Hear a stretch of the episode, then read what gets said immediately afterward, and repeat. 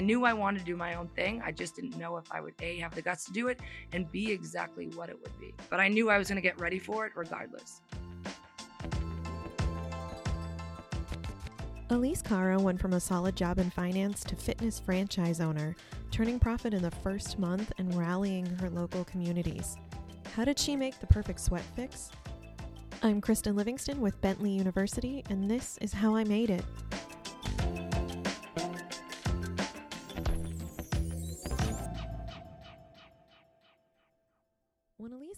Was a kid in Wakefield, Massachusetts, she grew up as just one of the guys. I grew up in one of those neighborhoods that's just full of kids, and it was mostly boys. So what did little boys do? Most of the time, they play a lot of sports, and I wanted to like be one of those little boys playing football and basketball. So I wanted to fit right in. So I was right there with them. Basketball was definitely my favorite sport. I would spend hours in my basement. We didn't really have a, a basketball hoop at that time yet, but I would spend hours in my basement, even in the winter, just dribbling. Elise isn't sure if it was growing up with boys or a competitive family, like her older brother, who was a big hometown football player. But while her friends were at the beach, Elise was at basketball camp. She craved the competitiveness as a team, everyone pulling their weight, working together for a common goal. And she found that on the Bentley basketball court. When you first came into the team and you're like a freshman and you're doing preseason workouts, your eyes just like light up. When Coach Stevens walks onto a court, she's a legend. She's up there with Geno Auriemma and all the best coaches of all time. When she walks into the court, there's this energy that you just can't describe. So it could be the games were awesome, but even the practices, there was an energy, there was a level of expectation that you just knew and felt like you were part of something. And I felt like when I got to Bentley, I was like, this is what I've been working for like I found my home with a bunch of people that had a similar mindset, coaching staff that had a similar determination and focus and discipline. I just felt finally that like I found my spot. Until she hit her sophomore year. Um, about three games in, three or four games in, I tore my first ACL. Yeah, not fun for anybody who's ever torn an ACL. I feel bad for everyone whenever I see it. Um, so I redshirted. So I was able to stay for a fifth year though and get my master's in accounting. Um, along the process, I ended up tearing my other ACL. Yep. So that was definitely not fun, but being on that team and also dealing with the hurdles of the injuries, it was a huge learning experience and definitely kind of shaped who I am today. Um, and definitely changed, definitely changed the directory of, I think, where I would have went. Elise graduated with her MBA from Bentley in 2012. She went from 24 7 basketball to a Big Four, KPMG. After three and a half years of digging into all of the numbers, learning how the company ticked, watching Planet Fitness go public, she headed to Vistaprint in Waltham. But less than a year later, she got a text. There was a storefront for rent in her hometown.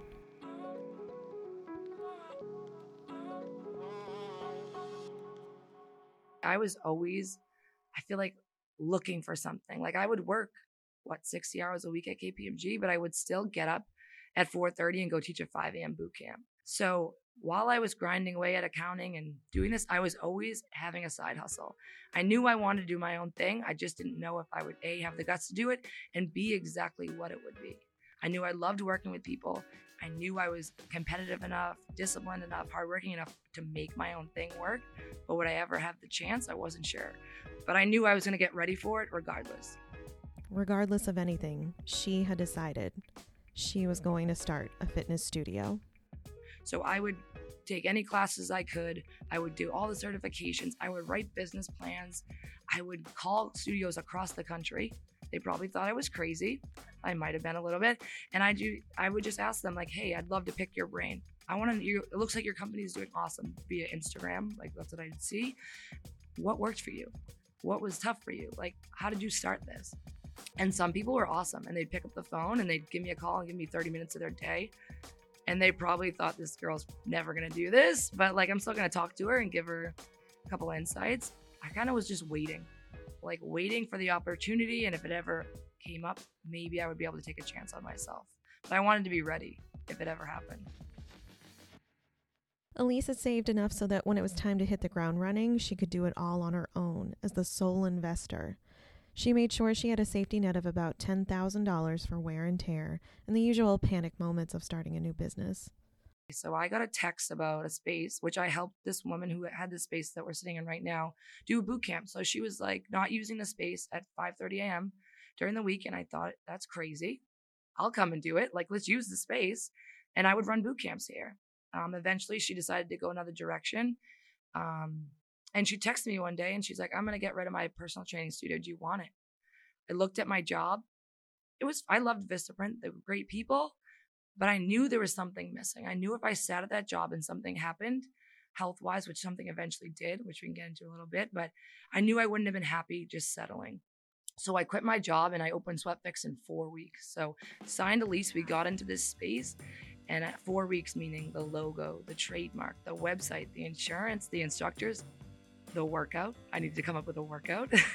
um, I drove down to Water Rower. I carried a rower out of their headquarters, put it together, and put it next to my Christmas tree and started making up workouts. So I got in, and then on January 14th, we opened the first SweatFix with no investors, no partners. Everyone thought I was crazy, including my parents who thought I was leaving this this great career that I went to school for, um, for a very oversaturated fitness market with a workout that nobody's ever seen before. Um, Soul Cycle changed the game. Nobody did spin the way that they did. Everyone was used to the old school spin style, just like everyone's used to the old school row style. So when it came down to it, I wanted to open a company that nobody's ever seen before. And when I started doing different things on the rowers, that's what I kind of obviously we're not Soul Cycle, they're amazing, but like that's kind of what I wanted to like I want to like switch up the game a little bit. I want to change what people think of when they think of rowing and fitness studios. Elise and I are sitting in her Wakefield studio on the floor between about a dozen water rowers, and I ask her, what makes this unique? So at SweatFix, we're all about low impact, high intensity workouts. I thought I was this in shape, ex college basketball player, and I was humbled. When you row for the first time, you are super humbled. It is very tough, but at the same time, there's so many things that I thought we could do with it that people weren't. And making it into this fun workout that's accessible for everyone, and you put that with strength, and you're onto something. But this is this workout you see somebody's face light up as soon as they're done. They're like, what just happened? And then you get addicted because you see numbers and you'll start to like see your goal times. And at the same time, you're competing with everyone else in the room. Or you might be doing a partner drill where you and me are partners and we're going to try to beat her and her group. And it's just fun. Franchising was pretty organic for Elise. She'd go for a walk through a downtown area, grab a coffee, go to the brewery, visit other fitness studios, and get a feel for the community. In Arlington, she saw a for lease sign and grabbed the location. It happened again in Southie, in Beverly, and then in Amesbury. The first week I actually opened this one, somebody came in and asked where the other franchises were. And I'm I was laughing to myself. I'm like, we just came up with this like a, three weeks ago. Like this just came to like came to life. Three years in, and SweatFix is in five locations throughout Massachusetts with 40 plus employees. Beyond her own capital and commitment, Elise has also been super collaborative in the community. So I'm all about raising other females and other business owners up with me. I think a rising tide definitely lifts all ships. Um, but this market was super saturated. It was super competitive when I came in. Um, we came in and we wanted to collaborate with the yoga studios, with the spin studios. So we'll do sweat crawls almost every month where we'll reach out to a, like a local studio in town and we'll do a flip flop workout where we all end at a brewery and we all get to hang out. I think that's another way that we create community and it's it's spread because we're very inclusive. Another secret to Elise's success has been monthly Karma Fix classes, where 100% of the proceeds go to a charity of the month chosen by a member of the studio. When Elise and I spoke, they had just finished raising money for pancreatic cancer. So my mom had pancreatic cancer. She got it about six years ago and actually survived. So she was five years. All her markers were clean. Everything was was completely normal. Um, my mom, my entire life, had never worked out. So she got up to about 220 pounds at one point. Um, but when I opened Sweat SweatFix, something changed. She loved SweatFix, and I think it was because of the community.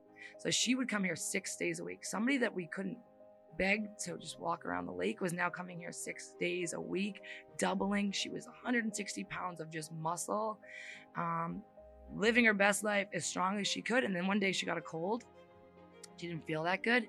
And within a couple months, um, she passed away.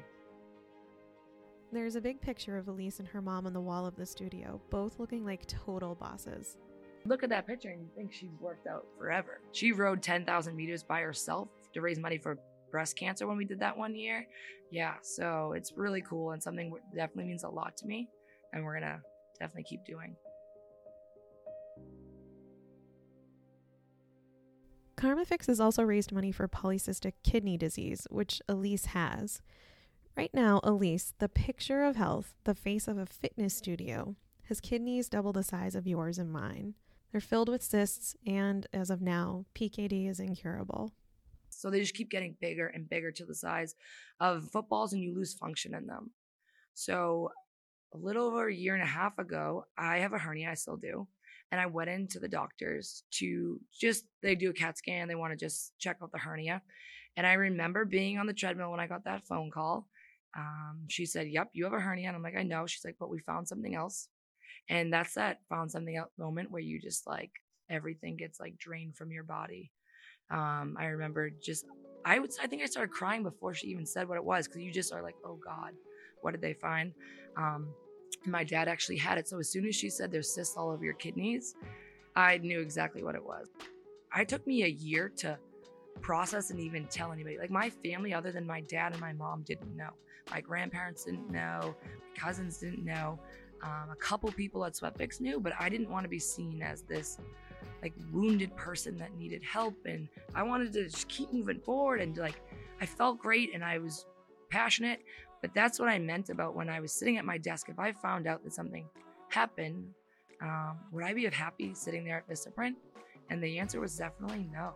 But the fact that I had this and I had this community, I taught that same day that I found out. And I walked into the studio and surrounded by all these people, they have no idea what I just found out, but just their energy, I was like, thank God I took a chance on myself.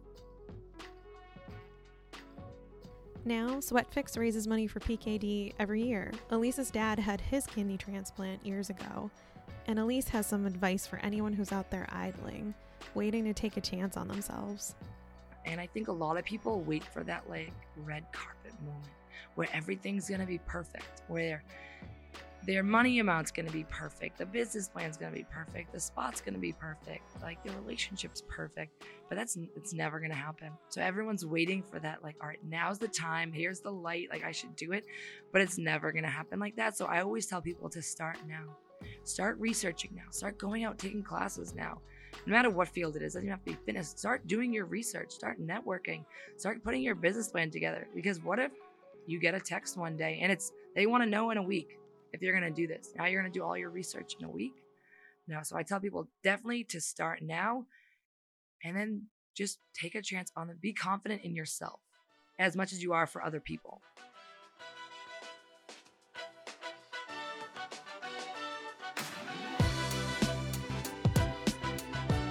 How I Made It is produced by me, Kristen Livingston, for Bentley University. Special thanks to Isabel Bader, Caroline Cruz, Jenna Foster, Molly McKinnon, and Terry Cronin, without whom this podcast wouldn't exist.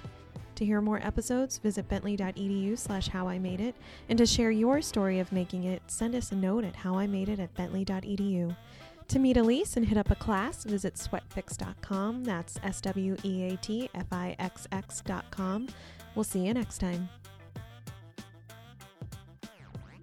So I, when I can watch TV, because I'm kind, I'm kind of busy, but when I watch TV, I do have like the guilty pleasure of like the challenge on MTV. I think I actually sent in a video to Survivor.